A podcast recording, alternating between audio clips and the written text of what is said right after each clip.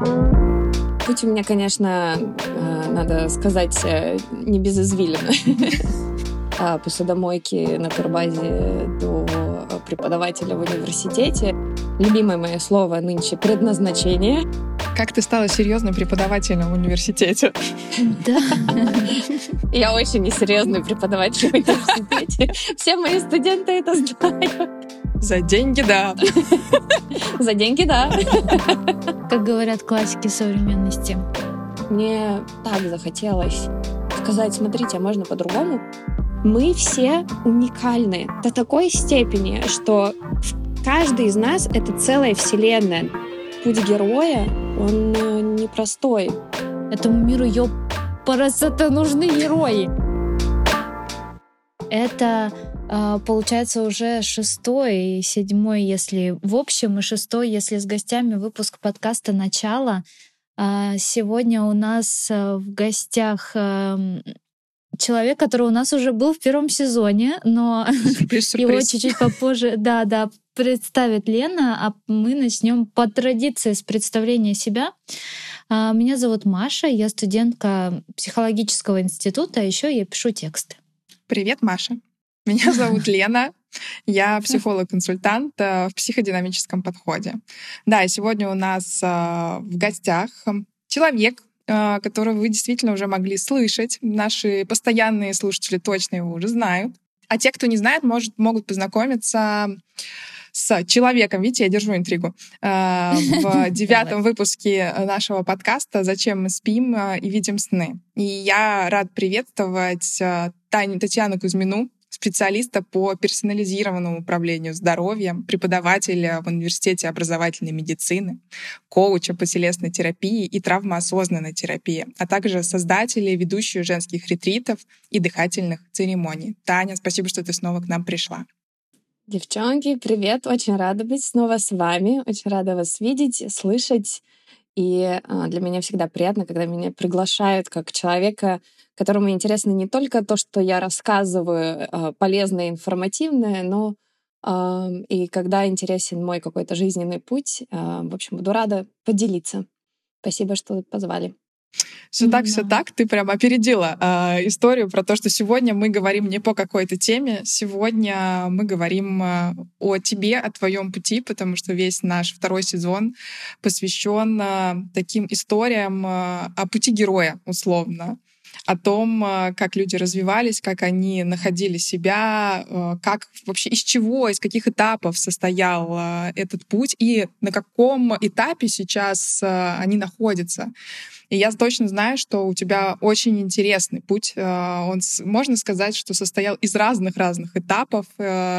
И если, наверное, первая часть была наполнена, я знаю, что ты меняла много профессий, я переходила из одной в другую, то последние, поправь меня, мне кажется, как минимум 5 лет ты развиваешься и совершенствуешься уже в такой одной области как раз по управлению здоровьем, персонализированным управлением здоровьем. Ну да, путь у меня, конечно, надо сказать, не без извилина. Да, от девочки из Сибири к девочке, к женщине в Лос-Анджелесе, и от посудомойки на турбазе до преподавателя в университете. Это, конечно, большой путь. Я его вижу, я его знаю, и мне иногда сложно, на самом деле, даже поверить, что я все это я, и все, что со мной происходило, это тоже я. Все мои обучения, все смены профессий. Но как будто бы по-другому и не могло быть. И такой бесконечный поиск того, кто я есть, он меня, собственно, привел в ту точку, в которой я наконец-то нашла, кто я есть, где любимое мое слово нынче — предназначение.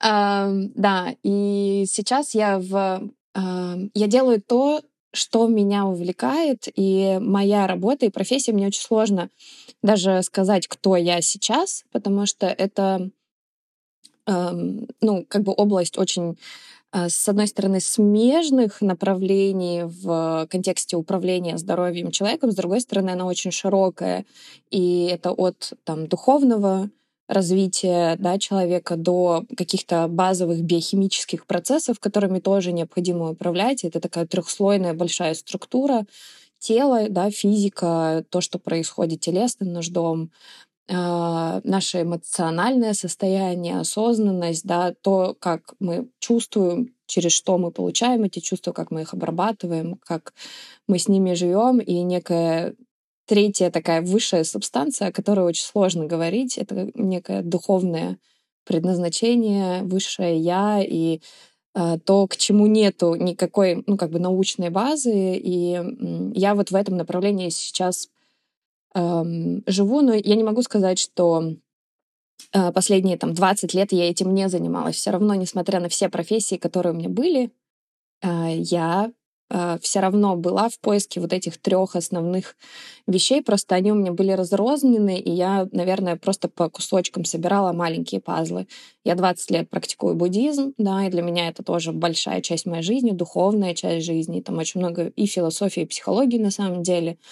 В 20 лет я пошла на какие-то первые курсы, стала там массажистом тайским, получила все сертификации, пошла, поучилась на управление там, здоровьем с точки зрения там, китайской медицины, китайского питания по 5 элементам. Да? То есть я не могу сказать, что я не исследовала свою жизнь так или иначе. У меня есть такое ощущение, что даже если мы, как я, например, строила дома, занимаемся строительством там, домов, то все равно где-то параллельно идет какой-то интерес жизни, в котором мы все равно собираем информацию, читаем какие-то книги, смотрим какие-то фильмы, ездим в какие-то места, которые отвечают нашему внутреннему запросу на те ответы, на те вопросы, которые у нас есть, да, внутри. Мы все равно будем искать эти ответы. Просто вопрос, сделаем мы это потом профессией своей, или это останется также on the side, как говорится,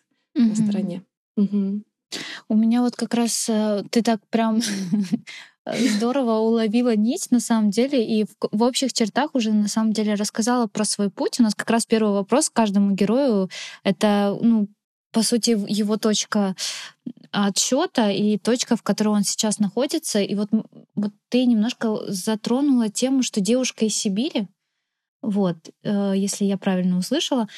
Можешь вообще рассказать, очень интересно, вот именно как-то вот какие-то такие, может быть, твои остановки, которые ты считаешь значимыми вот в своем пути, то есть вот с чего ты там начинала, там, может, о чем ты мечтала в школе, там, в последних старших классах, и как вот ты пришла к вот этой женщине в Лос-Анджелесе, которая занимается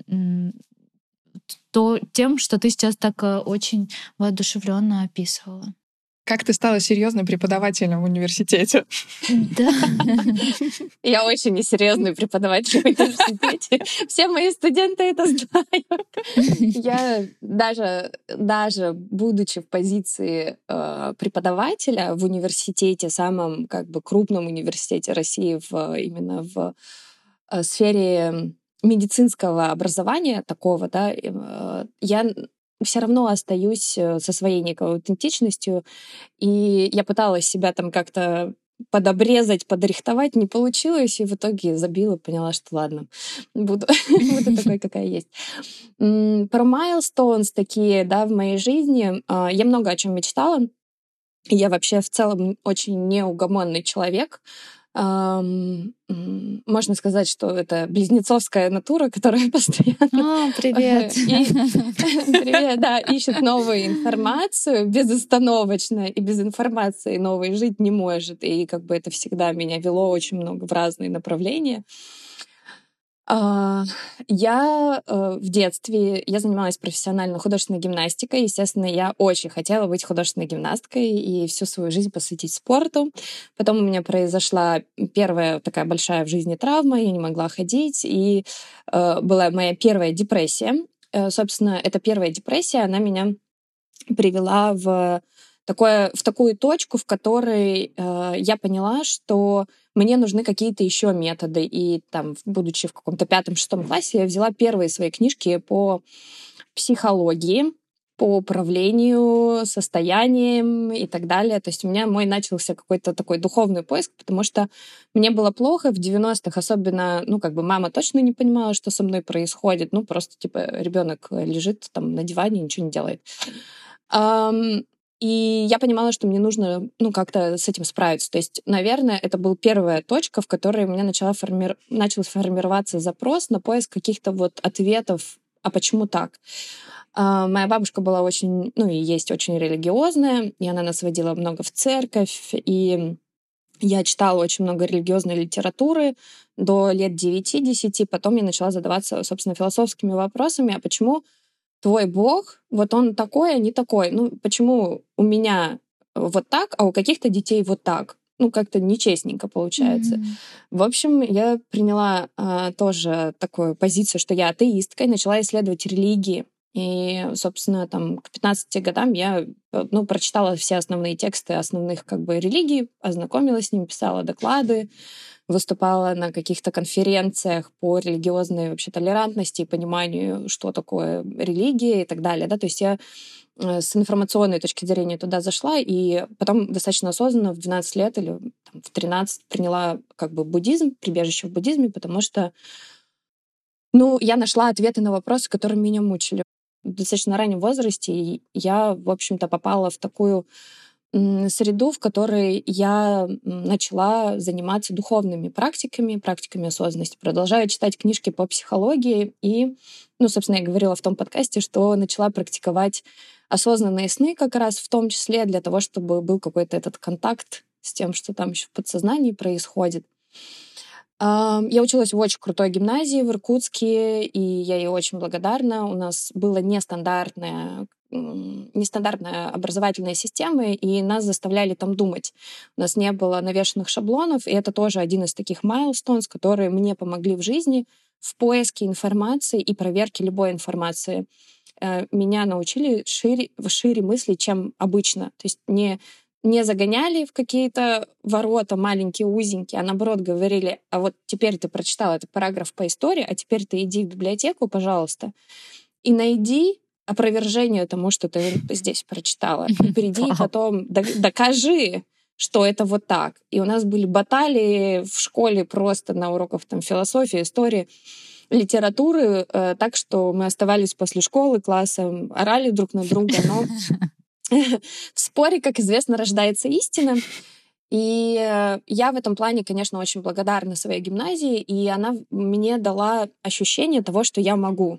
Вообще базовое какое-то ощущение, что я могу все делать. Я найду нужную информацию, я совсем справлюсь, у меня получится. И это очень важный, наверное, тоже момент для подростка из неполной семьи, с разными приключениями в жизни. В 17 лет я уехала в Москву, поступила в Российский государственный гуманитарный университет, в котором мы, собственно, с Леной встретились. Лена была отличница, я была двоечница, я у нее все время списывала. Потому что в гимназии я была отличницей, мне надоело быть отличницей, и в целом я уже была готова сменить немножечко свое амплуа. Параллельно я работала в Актехе, это аккумуляторные технологии, продавала, помогала, что-то там, я уже даже не помню, что я там делала. Работала курьером, разносила какие-то договора, как их правильно там называть.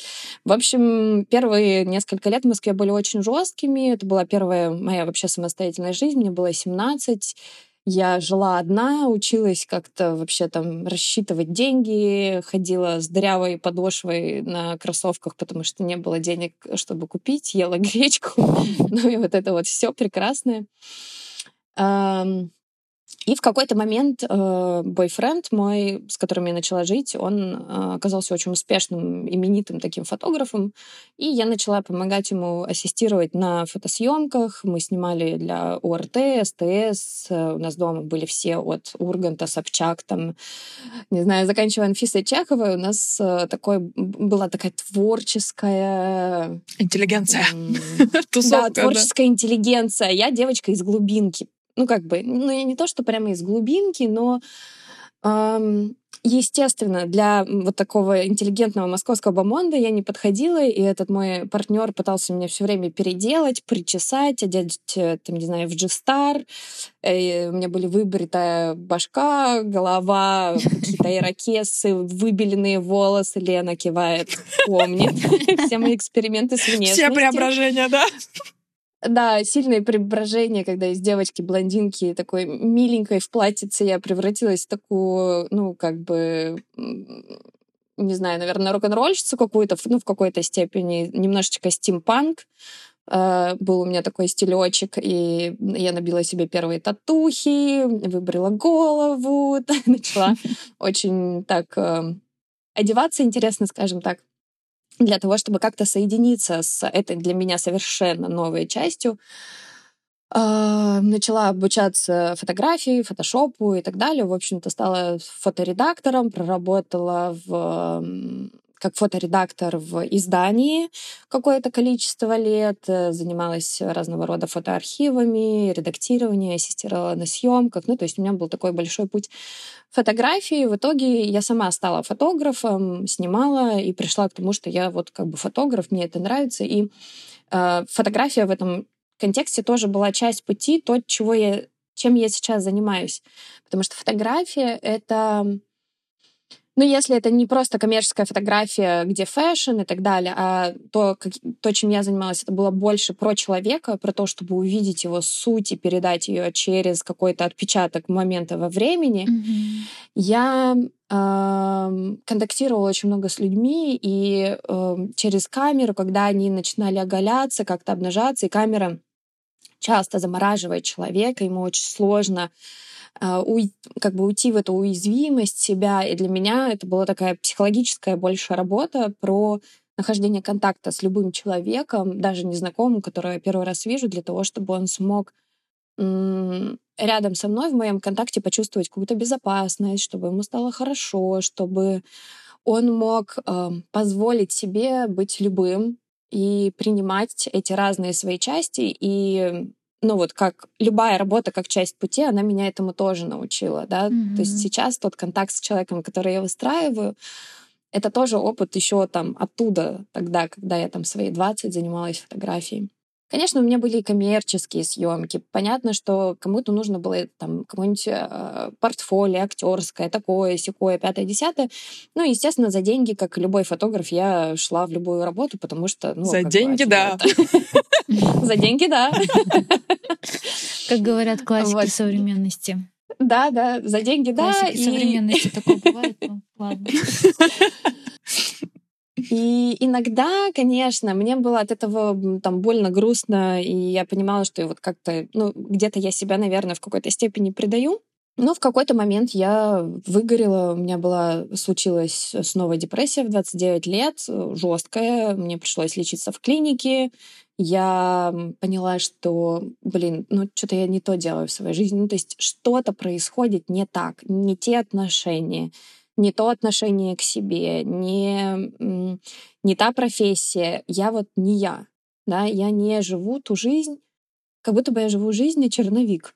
Mm-hmm. Как будто бы в какой-то момент прилетит волшебник на голубом вертолете, хлопнет, и я вдруг начну жить свою жизнь. И, наверное, такой кризис там, 30 лет был. Я поняла, что так не произойдет. Если я не выберу себя, не выберу свое движение, то я, я продолжу жить свою жизнь на черновик. Mm-hmm. И, та депрессия, она мне дала возможность понять, насколько много я себя предавала вообще во всех. В том, как ко мне мужчина может относиться. Да, я была в абьюзивных тяжелых отношениях, где мужчина был алкоголиком, поднимал на меня руку, и там было очень много, скажем так, токсика внутри. Вот, и я поняла, что я хочу из этой позиции жертвы уже наконец-то выйти. И причем жертвенность, она была во всем. Что я жертвую свою жизнь, как будто бы я делаю работу, но она как будто бы не до конца моя. Вот тоже такое все время, на двух стульях усидеть. И вот люблю там партнера, он такой вот, там, с нюансиками, и вот с родителями такие отношения. То есть везде, на самом деле, это сквозило, что я не могу до конца выбрать себя, свою жизнь. И я решила начать с чистого листа, выйдя из этой клиники, поняв, что у меня появился хоть какой-то там минимальный ресурс на то, чтобы как-то жить по-другому. Я взялась за свое здоровье и в течение года, собственно, занималась тем, что я восстанавливала себя. Параллельно я переехала в Штаты. Так получилось, что я встретила своего мужа за год до этого момента. Мы как-то там летали, встречались, и к лету, вот момента моего как раз выхода из лечения, я поняла, что я готова, наверное, переехать в Штаты. И, собственно, в августе переехала. Он мне дал такую великую возможность, за что ему очень благодарна, заниматься своим телом. Год, меняя питание, изучая там БАДы, превентивную медицину, нутрициологию. Я сняла все диагнозы, которые у меня были. Воспаление суставов, гипотериоз, синдром поликистозных яичников, там, выгорание и так далее, и так далее. Я со всем с этим сама смогла справиться. Я подумала, блин, как круто. Я поделилась этим в сети, что смотрите, ребята, вот я сдала анализы, и я абсолютно здоровая. И все эти диагнозы считаются в конвенциальной медицине, что их невозможно вылечить. Mm-hmm. То есть они не лечатся. Это те диагнозы, которыми можно только компенсировать гормональные терапии. Получила огромное количество отклика. И этот отклик был такой, как приглашение меня в эту профессию. Я подумала, я же действительно с этим смогла справиться сама. Может быть, я могу помочь кому-то еще, потому что многие, как выяснилось, каждая третья, например, с гипотериозом женщина в мире, там, у каждой пятой есть синдром поликистозных яичников. И все они находятся на гормональном лечении. Мне так захотелось сказать, смотрите, а можно по-другому? Mm-hmm. И я начала писать какие-то постики, выкладывать какие-то видосики, получать от этого обратную связь. Я ужасно вдохновилась и пошла, собственно, получать уже профессиональное образование, чтобы у меня была сертификация. Я могла это делать легально, вот, параллельно запуская первую свою такую онлайн-школу гормонального женского здоровья вместе со своей сестрой йога-терапевтом.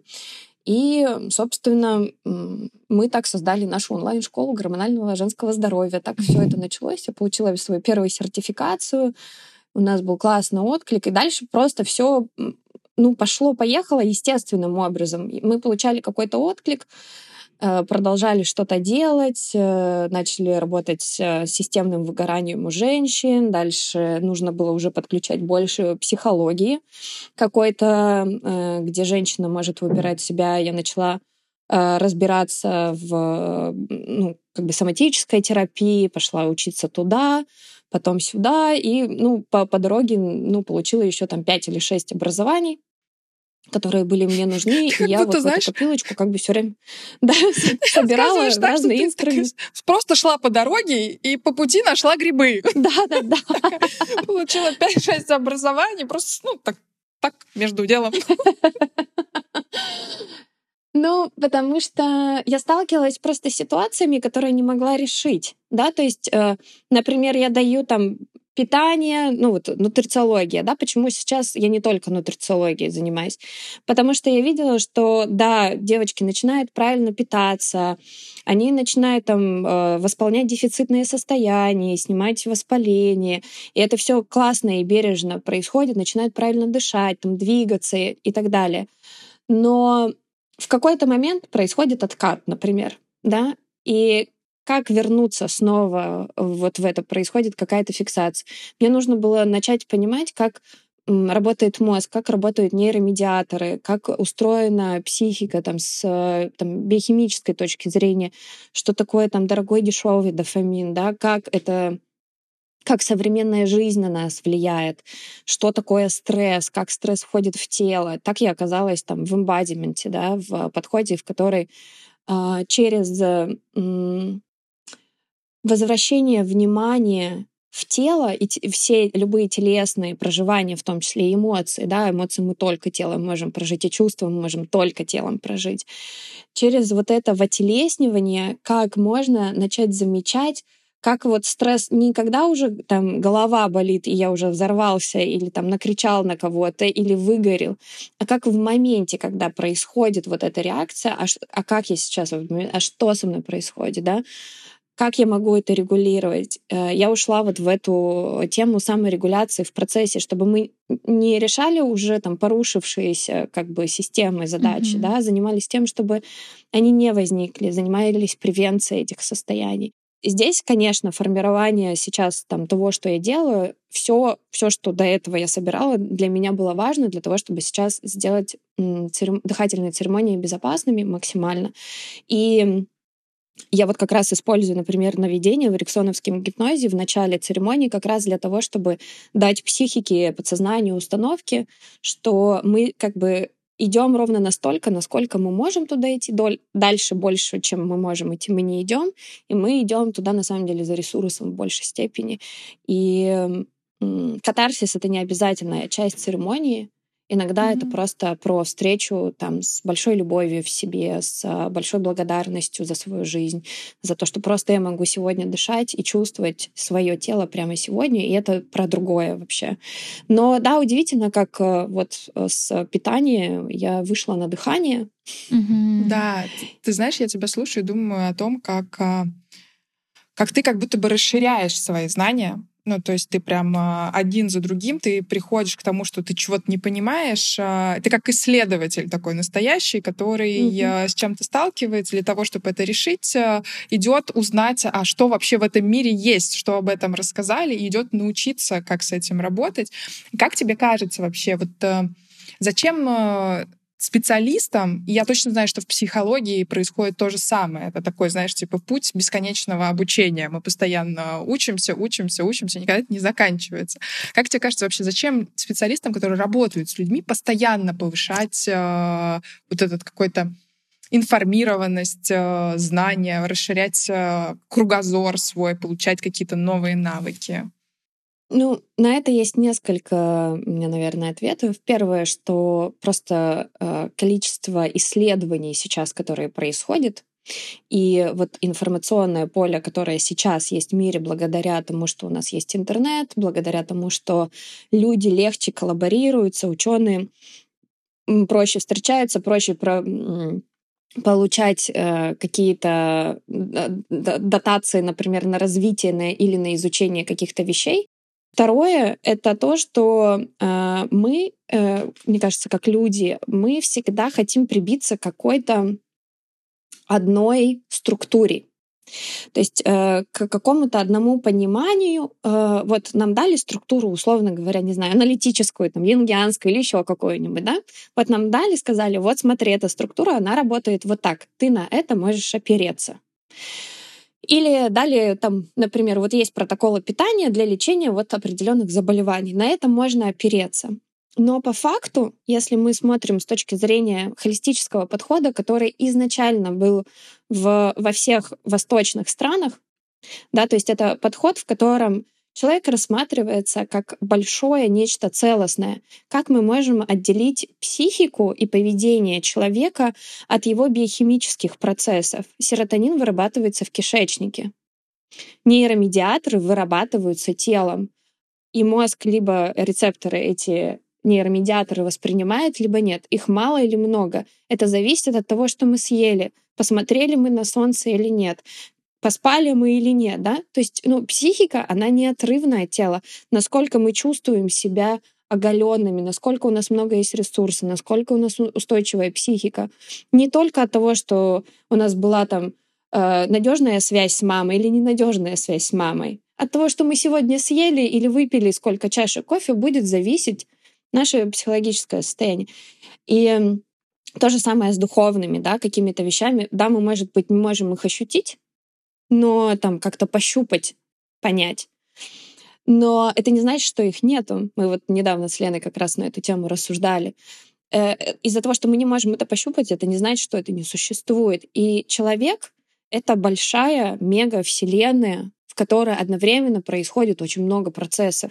И если мы оставляем себя в некой такой узкой системе, в которой веганство — это моя любимая тема. Веганство — это все самое классное. Нет кето, нет карниворы. Там психология такая, психология. Все что-то со всеми, кому-то там чего-то там доказывают. Ребята, нету правильной или неправильной информации, или там подхода. Просто единственного правильного. Да, нету единственного правильного подхода. Мы все уникальны до такой степени, что каждый из нас — это целая вселенная, да? Мы как дерево, которое с каждым годом вот начинает нарастать вот эти у нас годовые кольца, и в каждом годовом кольце у нас каждый день влияет на все вот это огромное дерево. Мы в себе храним невероятный опыт. Эмоциональный, физический, психоэмоциональный, телесный, духовный. Мы вот это все. И говорить, что один какой-то метод, ну вот как бы может пройти сквозь эти все слои, это очень, ну как бы узко. Ну, правда. Угу. Поэтому мое такое понимание, что если мы выбираем работу с человеком, да, то есть если мы выбрали, например, информатику, инженерию, да, у нас все равно информации будет много, мы постоянно будем учиться и совершенствоваться там. Но там как будто бы есть определенный лимит. В работе с человеком у нас так много вот этих смежных сфер, потому что все влияет на все. Эпигенетика, да, то есть помимо генетики, то, что мы наследовали от своего рода, эпигенетика сейчас очень сильно меняется. Мы живем в мире постоянных изменений, и это такие изменения, которых никогда в истории человечества до начала XX века не было. И не было такой скорости изменений и влияния. И мы даже не понимаем, сколько всего на нас сейчас влияет. Под каким огромным воздействием мы все находимся. И, ну, вот как бы расширяя свое сознание в понимание вот всех этих точек воздействия сейчас на человека, его внутренних процессов, внешних процессов, мы можем собрать некую целостную картину. И мне кажется, что действительно сейчас смежные формы будут обретать, скажем, большую востребованность, чем старые классические, просто потому что мир меняется с большей скоростью, чем те системы, которые выработаны были когда-то до. Да. И в этом есть определенная ценность.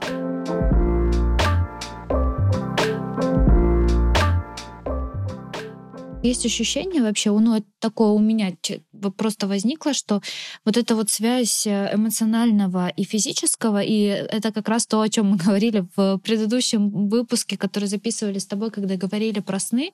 Но просто интересно, что у тебя тоже, по сути, вот такое познание себя, оно как-то началось с тела, грубо говоря. То есть вот была какая-то травма, ну вот у тебя какое-то очень важное дело, там художественная гимнастика, перестала там либо на какое-то время, либо вообще, возможно, навсегда быть доступной. И как будто бы вот с этого момента, с телесного, началось какое-то переосмысление и вообще в целом какой-то разворот вовнутрь, вглубь, даже несмотря на то, что возраст довольно юный. Ну, то есть, но при этом как-то и интересно, что в целом и потом новый виток такой значительный, он снова как-то, ну, частично там в какой-то степени начался с тела, то есть каких-то таких диагнозов страшных, которые ставят 20-летней тоже, опять-таки, молодой девушке.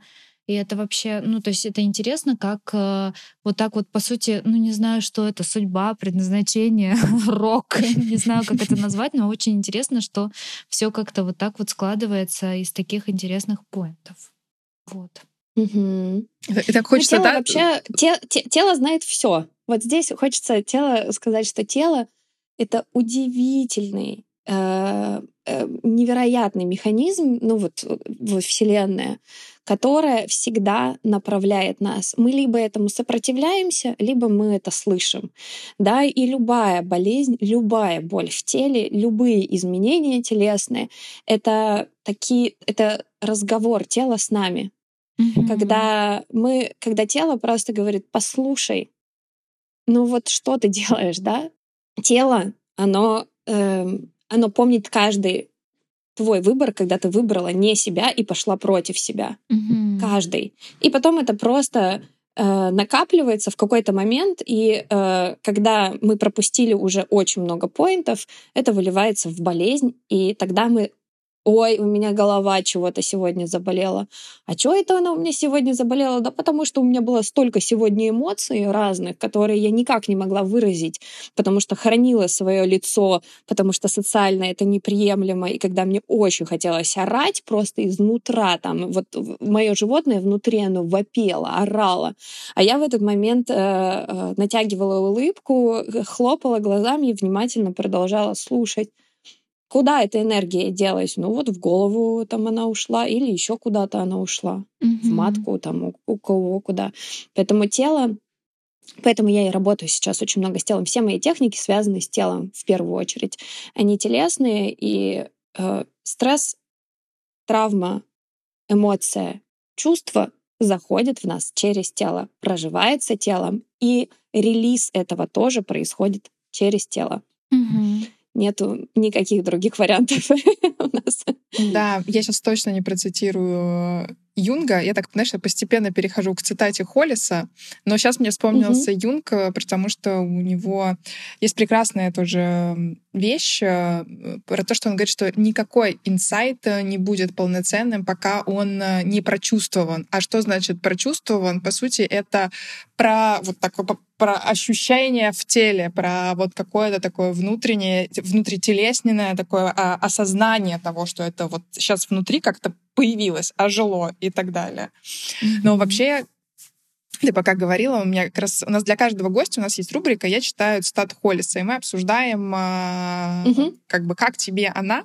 Ты вот пока говорила, я подумала, что, конечно, тоже она интересно с этим связана, потому что, перед этим я хочу, знаешь, такую небольшую преамбулу сделать, потому что вот ты когда рассказывала свой путь, я подумала, что он, наверное, может показаться каким-то очень волшебным. Таким, знаешь, что типа ты там сама себя вылечила, сама излечилась от таких сложных болезней, и вот дальше так к успеху ты пришла. И так вот он звучит, так, знаешь, прям по-голливудски. Такая прям вот история успеха. Я живу в Голливуде, мне положено. Тебе положена эта история, да, все верно. Но мне почему-то, знаешь, хочется сделать такой акцент на то, что это же было, не так просто. И внимание к себе — это вообще не очень просто. И то, что эта работа была проделана там за год, это значит, сколько усилий ты туда вложила, сколько...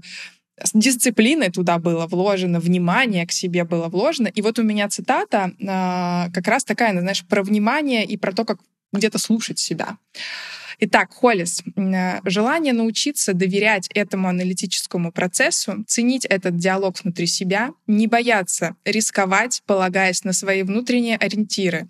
Вот что возвращает нас на путь, ведущий навстречу самим себе и нашим собственным душам». Что ты думаешь? Я думаю, что так и есть. Знаешь, я вот недавно делала дыхательную церемонию. Она у меня, собственно, была написана по типу «Пути героя» и сказок. Когда нам, чтобы пройти определенный путь, нам нужно... собрать несколько очень важных вещей. То есть обычно герой, ему нужно добыть какой-то инструмент, не знаю, меч, еще что-то, да, вот что-то такое. Нам нужно добыть какой-то этот инструмент. Для этого нам нужно пройти через какие-то вещи, которых мы очень боимся. Через самый животный большой страх, да, через самый страшный темный лес, через какие-то испытания, да, и мы потом добываем какой-то этот меч, кладенец. Потом обычно всегда в сказках есть какой-нибудь герой, у которого какая-то мудрость, старец, да, или помощник или, какой-то камень, да, какой-то помощник, какой-то камень, какая-то философия, какая-то мудрость, которая которая помогает человеку, герою, довериться внутреннему отклику, довериться тому, что ты справишься с этим, да, то есть какую-то найти внутреннюю опору, при этом часто как будто бы нужно снять с себя, например, конёк-горбунок, да, который нужно было в одну чашу с кипятком упасть, потом в ледяную и так далее, да, то есть пройти эти испытания, но это всегда про какое-то снятие с себя масок, ролей, каких-то защитных механизмов, которые у нас есть, а там очень больно, там очень страшно, там очень уязвимо, там вообще ничего не понятно. Сварюсь я в этом колодце или не сварюсь? Замерзну я в этом холодной воде или нет? И тогда у нас, и как только мы способны это все себя снять, у нас происходит некая инициация в свою внутреннюю силу, у нас начинает появляться ощущение этих внутренних опор для того, чтобы выбирать свой путь.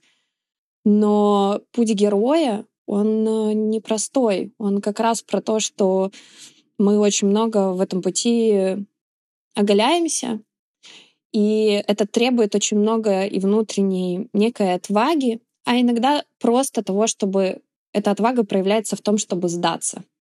Довериться. Сдаться.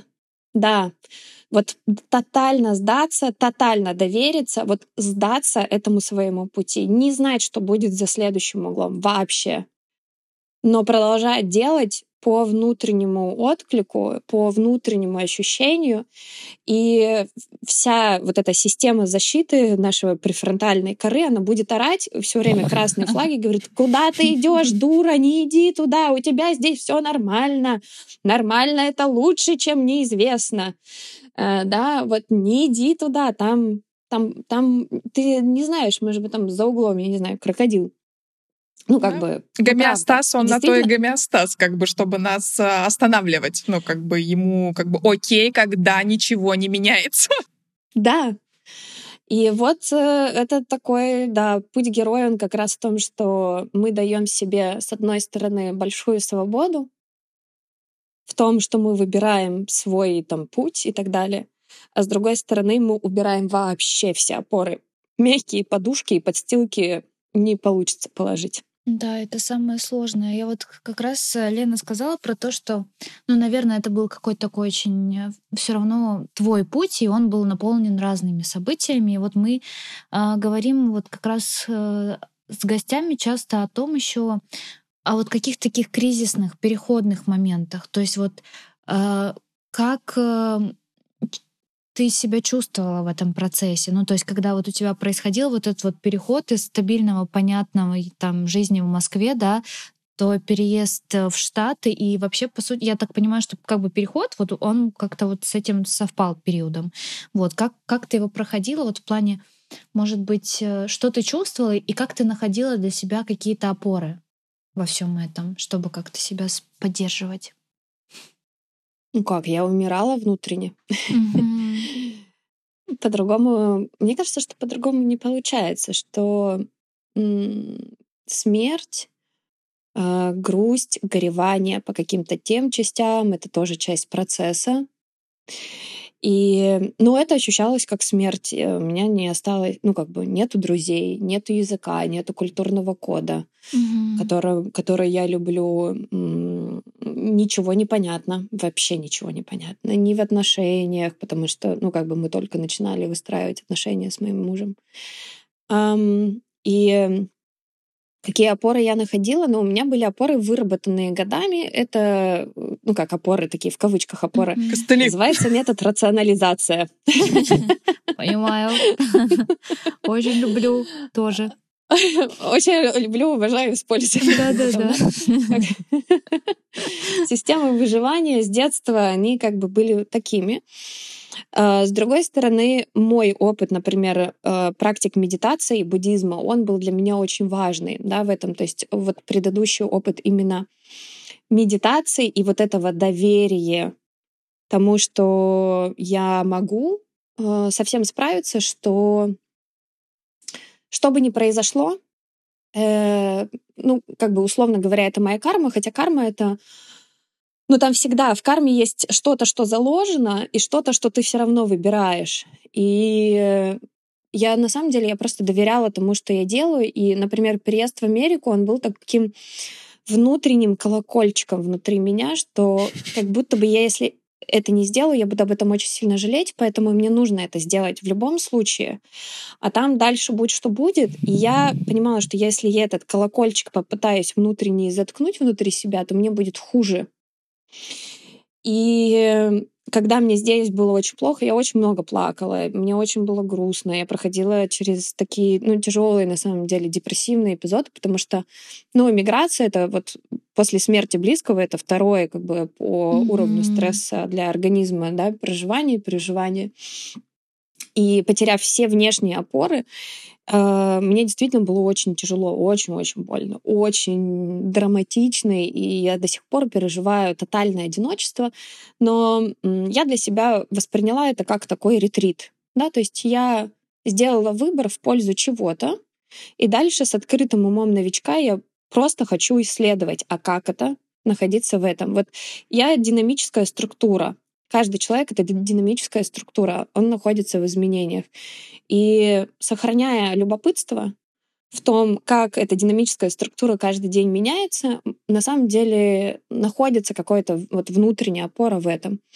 Плюс, практики буддизма, медитации 100% меня спасали, мне помогали. И у меня есть какие-то мои маленькие ритуалы, которые они там всегда со мной переходят. У меня есть алтарь, у меня есть практики, когда я зажигаю внешний и внутренний огонь, да, то, с чего я там начинаю день. И эти маленькие ритуалы, они меня тоже поддерживали в том, чтобы там не сойти с ума, скажем так.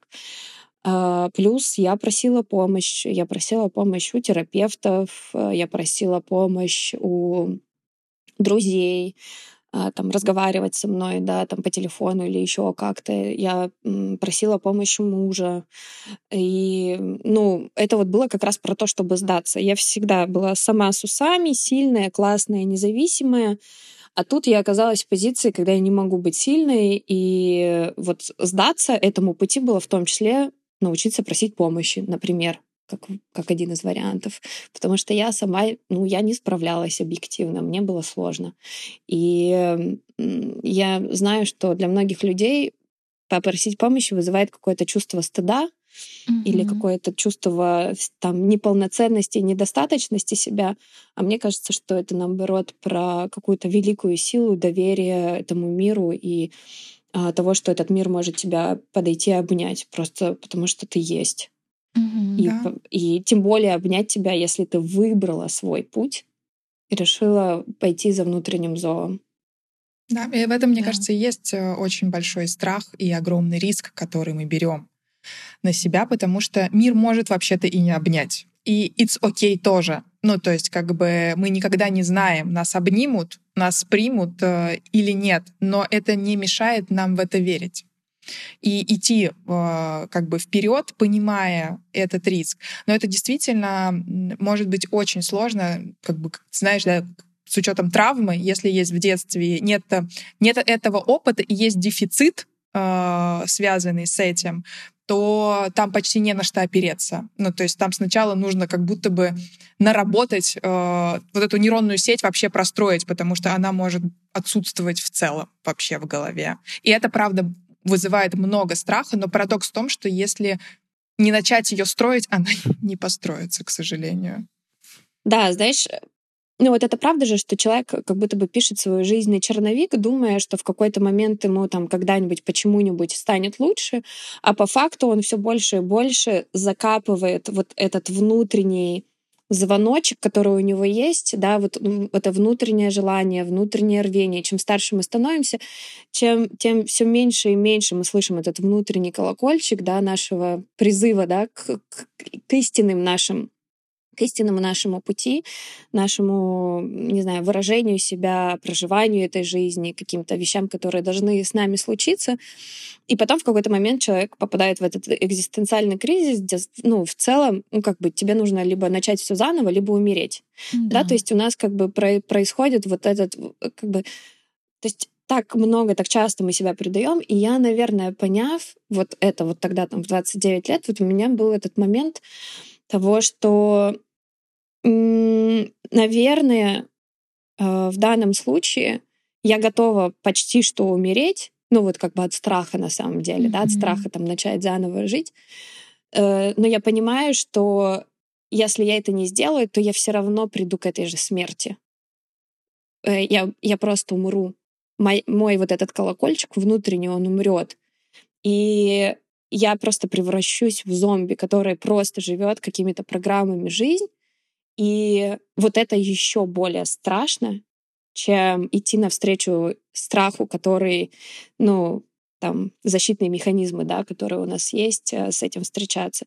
И вот это было, наверное, для меня ключом, что вот это осознавание, что прожить жизнь зомби — это более страшно, чем идти рисковать, падать, подниматься, пробовать заново еще. Что как будто бы в этом пути героя все равно там так много любви, так много свободы, так много выбора. И смысла. Так много, да, возможностей, да.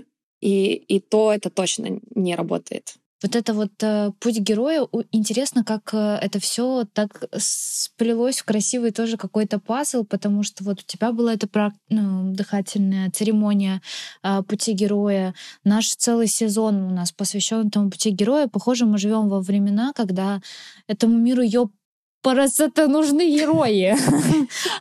Нужны люди, которые пробудят вот эти вот свой, пробудят вот этот вот внутренний зов или услышат его наконец, позволят ему быть и пойдут за ним. Вот, наверное, и теперь...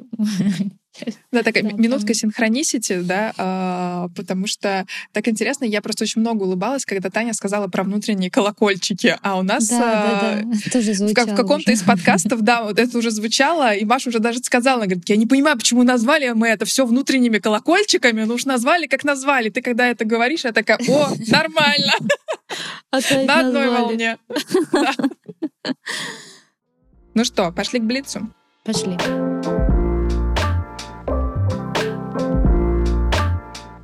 Как тебе кажется, каждый ли человек обладает способностью к творчеству?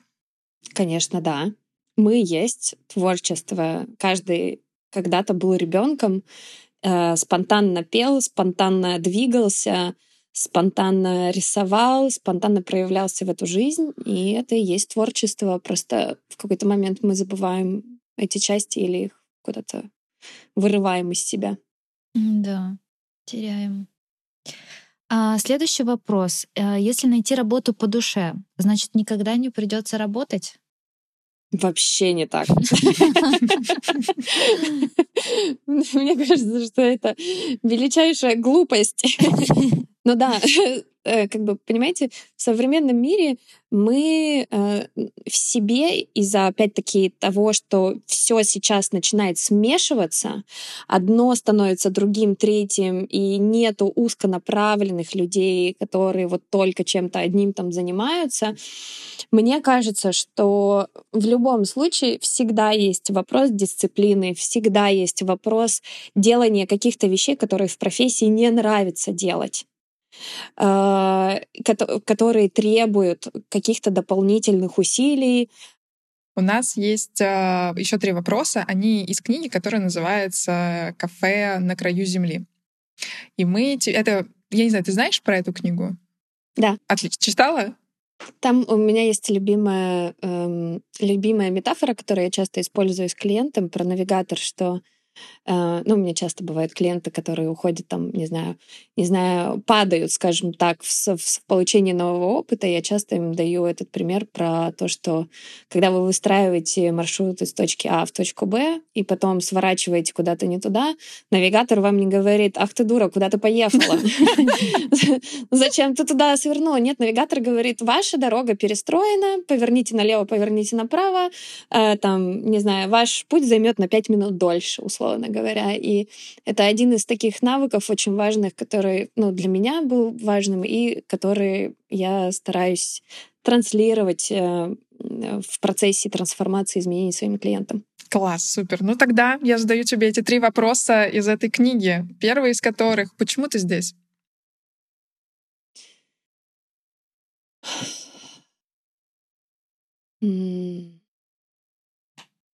Хороший вопрос. Мне кажется, нашему звукорежиссеру нужно было для всех гостей этот звук сверчка поставить, потому что там, всегда такая тишина. Потому что он очень многогранный. Почему я здесь? Отвечай так, как тебе прям вот сейчас комфортно. То, что придет тебе в голову. Или не отвечай, это тоже окей. Потому что мне кажется, что у меня есть какой-то внутренний свет, и этим внутренним светом я могу освещать какие-то дороги. Очень тепло. Следующий вопрос. Боишься ли ты смерти?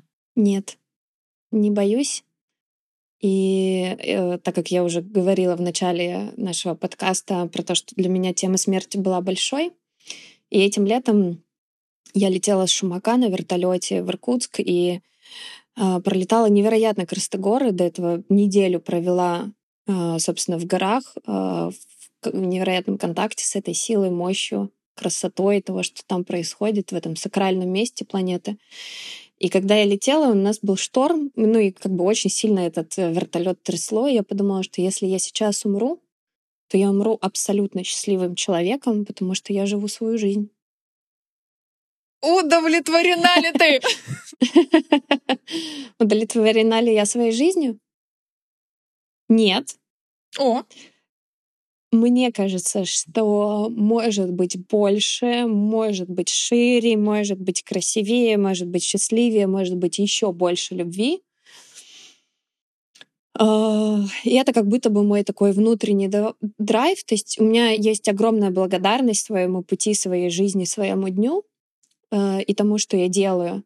Но я знаю, что там как будто бы есть еще больше, еще сильнее, еще мощнее, еще больше контакта с собой и с этим миром.